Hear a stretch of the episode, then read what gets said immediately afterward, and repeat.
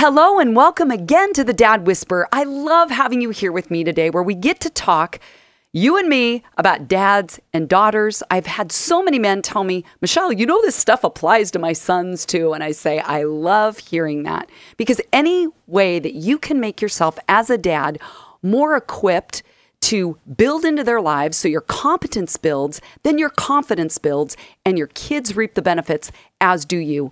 Well, you know that every week the template is on your mark, get set, go. On your mark is the topic. Get set. I'm filling that in with stories, with stats. And then go is always the action step where you can put your heart of love for your kids into action.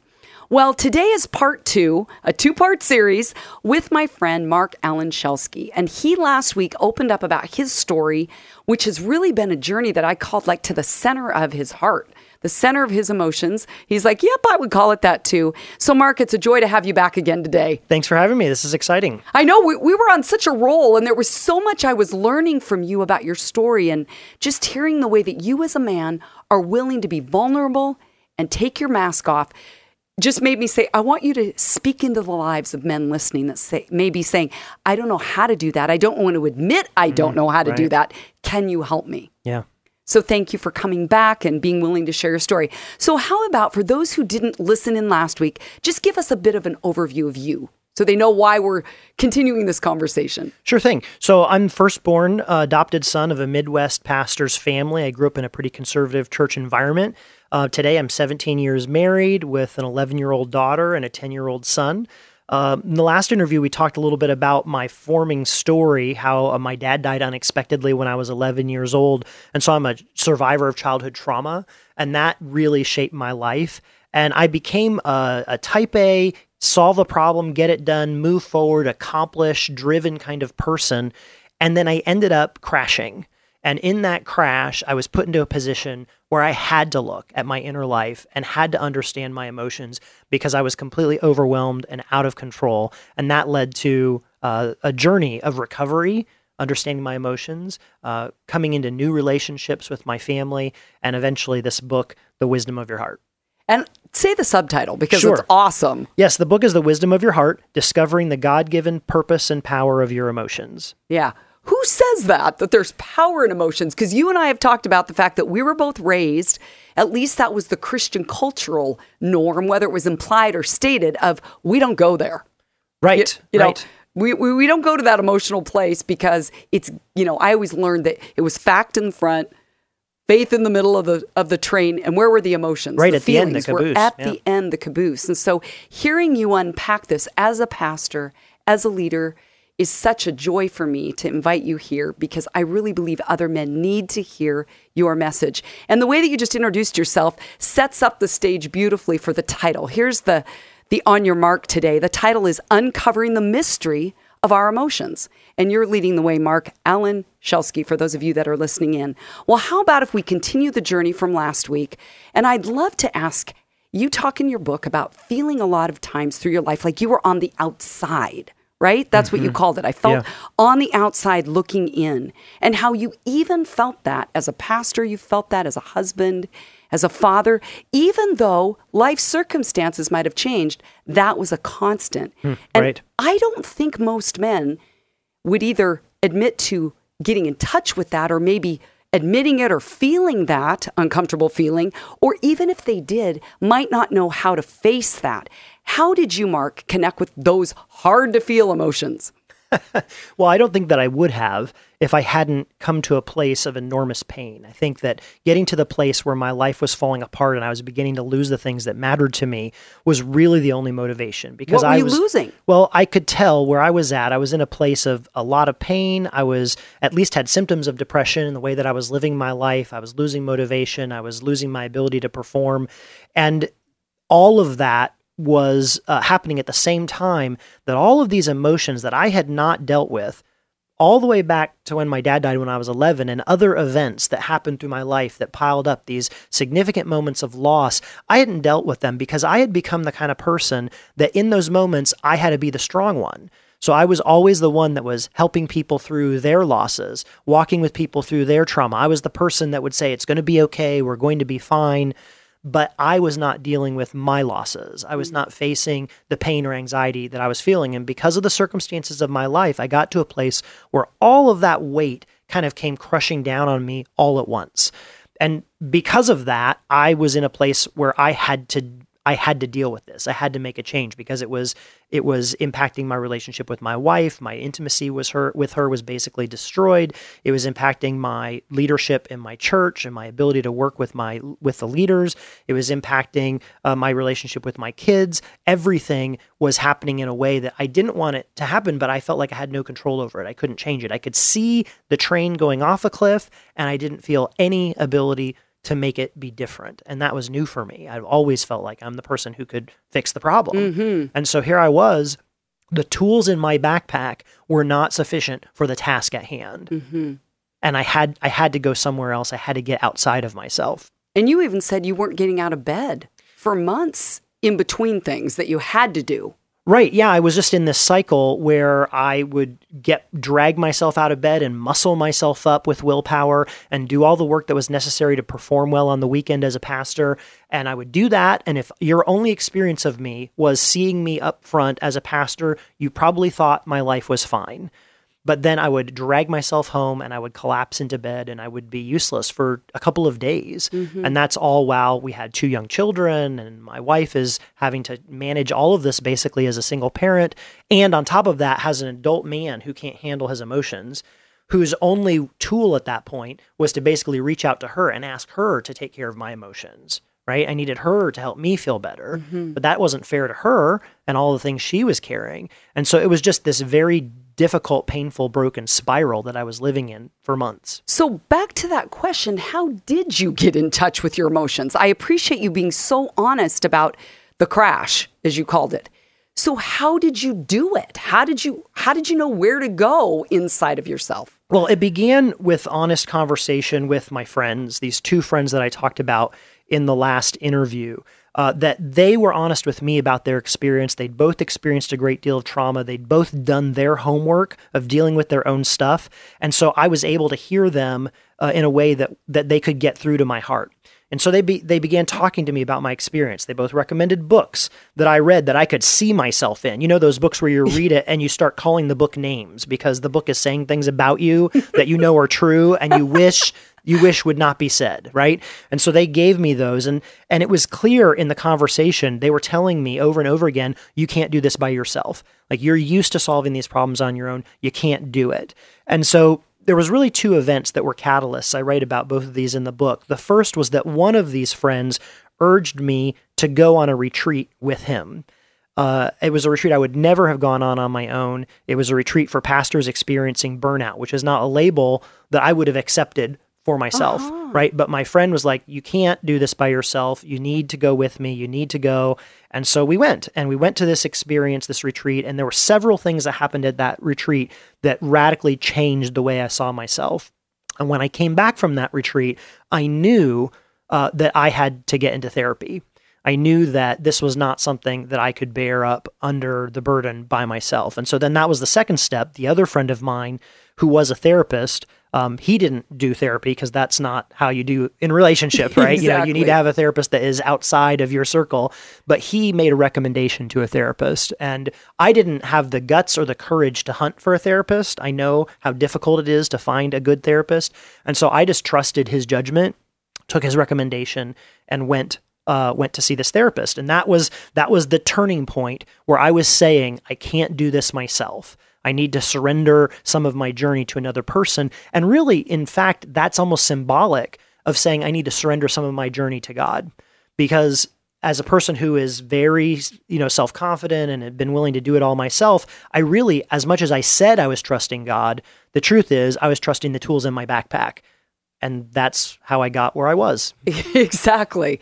And it sounds like at the retreat, Marc, that you were open to looking at yourself in a mirror. Like you're saying, I, I saw myself differently. It went in this time.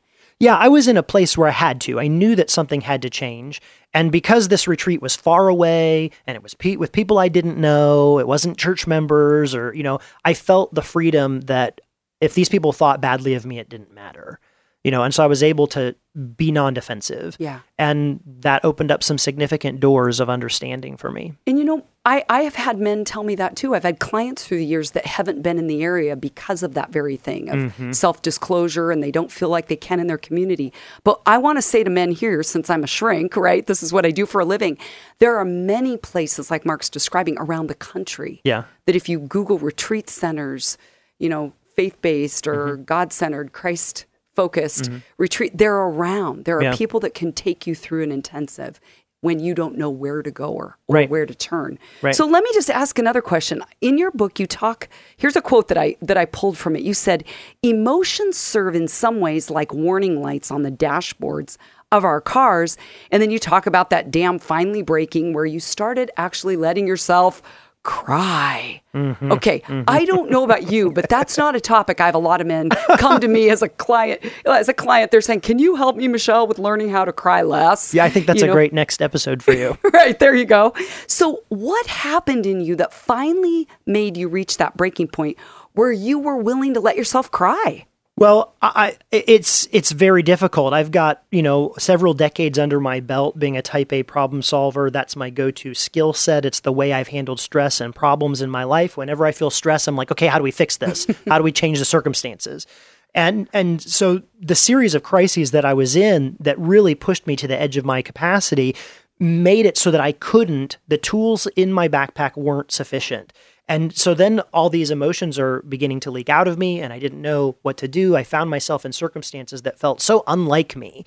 You know, I write in the book about uh, leaving a meeting that was particularly stressful and sitting in my car, grabbing onto the steering wheel like it was a life preserver, like I was going to die, and just feeling waves and waves of emotional pressure. I couldn't even identify whether it was anger or sadness or anything because I just, uh, all it was was discomfort. and you didn't have a vocabulary I didn't. I didn't have words for it. This isn't who I was, you know. But I came to a place through the input of these friends and and really hearing what they had to say where I just I knew it was true that I couldn't solve this myself. I mean, if you're dealing with burnout, you can't work harder your way out of burnout. Mm-hmm. Like that's not the way you solve the problem.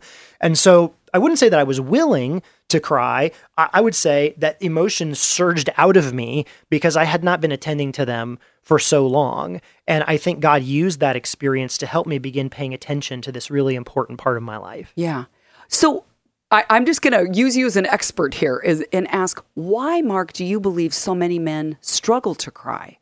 And maybe even see it as weakness to feel their feelings Well, that's a script that we've been given by our culture. There's no question. You know, men are supposed to be strong. We've got all these phrases like never let them see you sweat. You know, we tell our kids, walk it off. You know, they hurt themselves at little league practice, walk it off. You know, put some dirt on it. You know, be a man. You know, we even have these slang phrases that we use, you know, where we say something like, you know, that really took balls. And if you think about that phrase, what that phrase is saying is it's connecting a male body part with courage Mm-hmm. right? That that's the connection we're saying that if you're a man and anatomically you have courage. So it's it's in you as a man to be brave and strong and never let them see weakness. Well that that's that is not the way God made us. That's a cultural script. And so we've learned this idea that to show weakness is to fail. And so all those feelings that are uncomfortable feelings that kind of sweep over us mm-hmm. like sadness and anxiety and fear, they make us feel vulnerable and vulnerability is scary and that's the opposite of our script about what men are supposed to be like Exactly. Well, w- as a pastor, as a leader, what impact, Marc, if I could ask you, what impact have you seen on men when they're not in touch with their emotions? well this may sound strange but being out of touch with our emotions is a root cause of enormous pain Oh, wait, wait, wait. Say that again. being out of touch with our emotions is a root cause for enormous pain mm. we don't even realize that it's happening but what happens when we're out of touch with our emotions is that it leads to poor communication we can't hear people well because a significant percentage of communication is emotional and intuitive. It leads to damaged intimacy because emotional connection is the currency of relationship.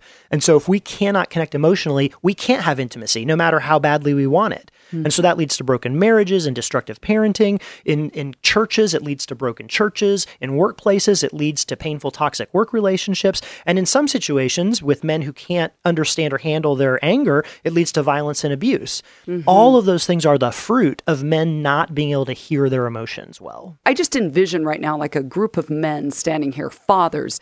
If they grew up in a family where they were trained that way, it's not manly, and it's mm-hmm. really hard to go against that track, that foundation that was laid. What would you say to them about where do you start when that just feels like too big of a bridge? Well, let's flip the script. If the script is that it's manly to have courage, then it's manly to face and walk through our uncomfortable emotions. Because courage is courage and emotion, or is it emotion based reality? Right, and it's facing it's facing difficult things, right? And so lots of men can think that they're going to face some difficult challenge. You know, if someone threatened my family, I would have the courage to stand up and defend them. Okay, well, facing your emotions is a difficult challenge. Do you have the courage to face that? I love it. Woohoo! That's that's a reframe we call that, right? Right. Same picture, Right. same data put a different frame around it and looks different. Yep. That it is manly and courageous to face emotions. Right. So another script, right? It's manly to be a protector. Well, if it's manly to be a protector, then it's manly to deal with our emotions so that we can protect the people we love. We don't want our broken emotions to cause damage. If it's manly to be strong, honestly, with what I've been through, I don't know anything stronger than facing the pain, anger, fear, and sorrow that's within you. Mm-hmm. That takes enormous mm-hmm. strength and courage and fortitude. So this is something we have to do. Like if you if you feel if the language of being a godly man or being a strong man, if that language is evocative to you, well, this is going to be how you do that. You're not going to become the man you can be by avoiding, discounting, or repressing your emotions. You have to face it. You have to face it. And your recommendation would be either find other men you can honestly, vulnerably admit what's really going on, or find a therapist who can walk you through that. Don't Yeah. do it alone. Right. Yeah. There's a sequence, right? You're go- you need to do some debriefing yourself. I personally use journaling for that, and I recommend that. You need a mechanism where you can get the thoughts and feelings out of your head and evaluate. Look at what happened. Why did it happen? So you weren't doing that prior to what you call your crash. I wasn't doing it. I mean, I've certainly, I'm kind of a writer, and so I've been writing a lot, but I wasn't doing it for this purpose. I wasn't writing with the purpose of evaluating and understanding what was going on inside of me. And so my journaling changed dramatically. And I liked how on our last show a week ago, you had said, you know, put the notes in your phone because I have clients that do that, mm-hmm. male clients that pull their phone out and go, here's what I've written down since last week. Right. The, the goal is not to have a leather bound journal that you write in fancy handwriting. The goal is to debrief your emotional experiences. What happened? Why did I feel the way that I did? How did I respond? Did I respond in a way that is in keeping with who I want to be? That process of evaluation is how you learn and grow. You don't learn and grow just by having experiences. You learn and grow by reflecting on them. So that's the first part. You can do that by yourself. The second part is that you have other people who are comfortable with this conversation to sit down and talk about your journey with, right? They need to be people that are comfortable with you being angry or sad or upset. They they they can't fix you. They have to just be with you in it. And then the third step some of us need is that we need a professional that's outside of our head. You know, that's the therapist to sit down with you and help you learn how to process through these things. Uh, not because you're weak, not because you're navel gazing, but because understanding how your body and brain function is how you become most effective. You know I'm loving what you're talking about. I mean, this this has not only been my journey, but that is what I believe God used to call me to this profession in the hmm. last two decades of being invited to walk with other hmm. people into their journeys that are hard. But here's the next thought that comes to me is that I imagine there might be men listening that say, "Okay, Marc, this is the exact reason, everything you're saying, that I don't want to connect with my emotions. This takes way too much time. It's going to be way too hard. And I would imagine some men might be even saying, I think I'm going to fall apart. Then how am I going to provide for my family? Mm, how right. am I going to be able to cope? What would you say to them to encourage them like not to repress or ignore what's what's coming up to be healed? Sure. Well, I think the, the the beginning point is simply this: if you like the way your life is going and you enjoy the level of depth your relationships have, then by all means continue doing what you're doing. I don't know a lot of men who can say yes to those two questions, though. Oh, say them again. Uh, If, you, like where your life is and you enjoy the depth of relationships you have, Yeah. then obviously you're fine. You know, you're what you're doing must be working, right? But when I talk to to people and men in particular, so many say their relationships don't have the depth they want. They want more intimacy, they want more connection with their spouse. So many of them are unhappy about some aspect of their life and they're just trudging along hoping that everything will be fine. And if that's where you are, the bottom line that you have to understand is this. Emotional debts always come to collect what they are owed emotions are you you can think that you're controlling them or avoiding them or denying them or that you're just quote unquote not that emotional of a person you can think that. But Yeah. the way emotions work in our body and brain is that they generate motive energy. That's the energy that gets you to act out when you're angry right? They Yeah. generate energy and that energy has to be manifested somewhere. It's going to be manifested in your attitude. It might be manifested in bodily sickness or mm-hmm. illness. It might be manifested in stress. It'll be manifested in one way or another until you learn how to listen and deal with your emotions. And so if you're finding those kinds of clues in your life like when you get angry, you're disproportionately angry, right? You're way more angry than the thing that happened. Or, or maybe you're snappish with your spouse for no reason that you can tell. Or maybe uh, you find yourself at the end of the work week, instead of feeling thankful that your week is over, you feel uh, almost like a sense of hopelessness, like, oh, it's going to happen again. Like if you find those clues, or maybe people in your life, they tell you things like, you know, I can't really connect with you. Are you paying attention to me? Are you here? If those clues are happening, guess what? You've got stuff to deal with. You got stuff to deal with. You know, this is a great segue into one of the sentences you said in your book, or it's a couple sentences. I want to read this here. You admitted anger is the emotion I wrestle with most. Mm-hmm. However, I've learned to listen, which is what you're saying now. And you said my anger has become a capable teacher. You went on to say, because anger is the emotion we feel when someone or something we love is violated, it's an embarrassingly accurate indicator of where our love lies. Right. The intensity of our anger gauges how exactly how much we care about that person or that thing being violated. I just so appreciated you linking anger to love Right. because I don't know that maybe every man listening has maybe put that together or stops just with the anger and gets stuck moving through it to love and connecting to that. What would you tell men that go, I'm in touch with my emotions because I have a lot of anger every right, day. Right, right. Well, that that experience, that understanding came to me because I was reflecting on my anger. Why do I feel so angry? So let me try and give a very quick example. Um, my son does something, and uh, it's something I don't like, and I tell him to stop doing it, and he doesn't immediately obey. And then all of a sudden, this feeling erupts inside of me of anger that he has not obeyed me in the way I wanted when I wanted. And my anger is big, like way bigger than the violation. Okay, so that's something that has happened in my life a lot.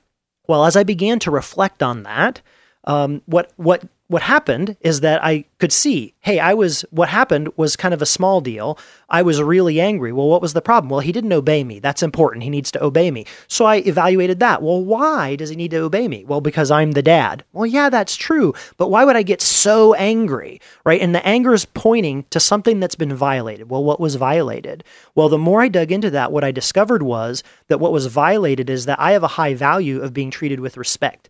And if my son is not obeying me when and where I say, he's not treating me with respect. And then God called me deeper into that. Why do you need to be treated with respect so much, Marc? And what I discovered was, well, I have a, a value that people see me as competent and capable. My sense of value is built on that. And so by evaluating my anger, what I learned was God was showing me, hey, Marc, you've got an idol active in your heart, that people need to see you a certain way. And if they don't treat you with the kind of respect you think you deserve, you get angry right? Well, that whole sequence of learning happened by evaluating my anger, not just reacting to it. And going layer by layer down. Right. Oh my goodness, so good.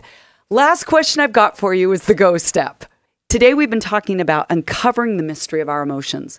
What would you now say, Marc, to men listening of a way that they can begin to take more action of looking within? All right. So uh, pastors uh, in sermons like to divide the world into broad categories. So I'll do that right here. There are there are probably two kinds of men listening to this today, uh, and the go step is going to be different for each one. Some men know right now that emotional maturity is an issue for them. Maybe they haven't talked about it before or pursued it, but they know in their gut that they need to deal with this. So for those men, they need to pick up a copy of my book, The Wisdom of Your Heart, and see if as they read it, if they see themselves in the pages. Because if they do, that will give them a clue about where they need to head next to deal with this. But other men, they don't know that this is an issue at all. They're wondering why we're even having this conversation. They're right where I was. They're working hard. They feel like everything is fine. They're too busy to stop. Navel gazing is the last thing on their mind. And so here's the assignment for them. It's going to be a hard one, but you're men. You have courage, so you'll do it. Go find four people in your life who know you well. I suggest your spouse, your oldest child, a peer at work, and a good friend. Four people, ask them one question and prepare yourself to listen. No response, no defensiveness, just listen. And this is the question In your experience of me, do you think I hear and understand how you feel? Oh, say it again. In your experience of me, do you think I hear and understand how you feel? Now, here's the biggest thing their words will matter, but what matters more is how they answer you. If they hem and haw, that means they don't feel safe telling you the truth about you. And that tells you right there the answer that you need to know. Listen without defending yourself, and you may find that the life you're living is not as emotionally connected as you think. Oh, so good. Oh, today we've been talking, Marc Alan Schelske and me, we've been talking about uncovering the mystery of our emotions. Thank you, Marc, for being vulnerable, for leading the way for other men who want to follow your example. You can go to his website, which is M A R C A L A N S C H E L S K E. I had to spell that one out. Thank you for joining this conversation today on the Dad Whisper. It's been a joy to have you here. And we together, Marc and I, are saying to dads together, get out there, get in touch with your own emotions Yeah. so that you can be the dad that God has called you to be. Go, dads. That's right.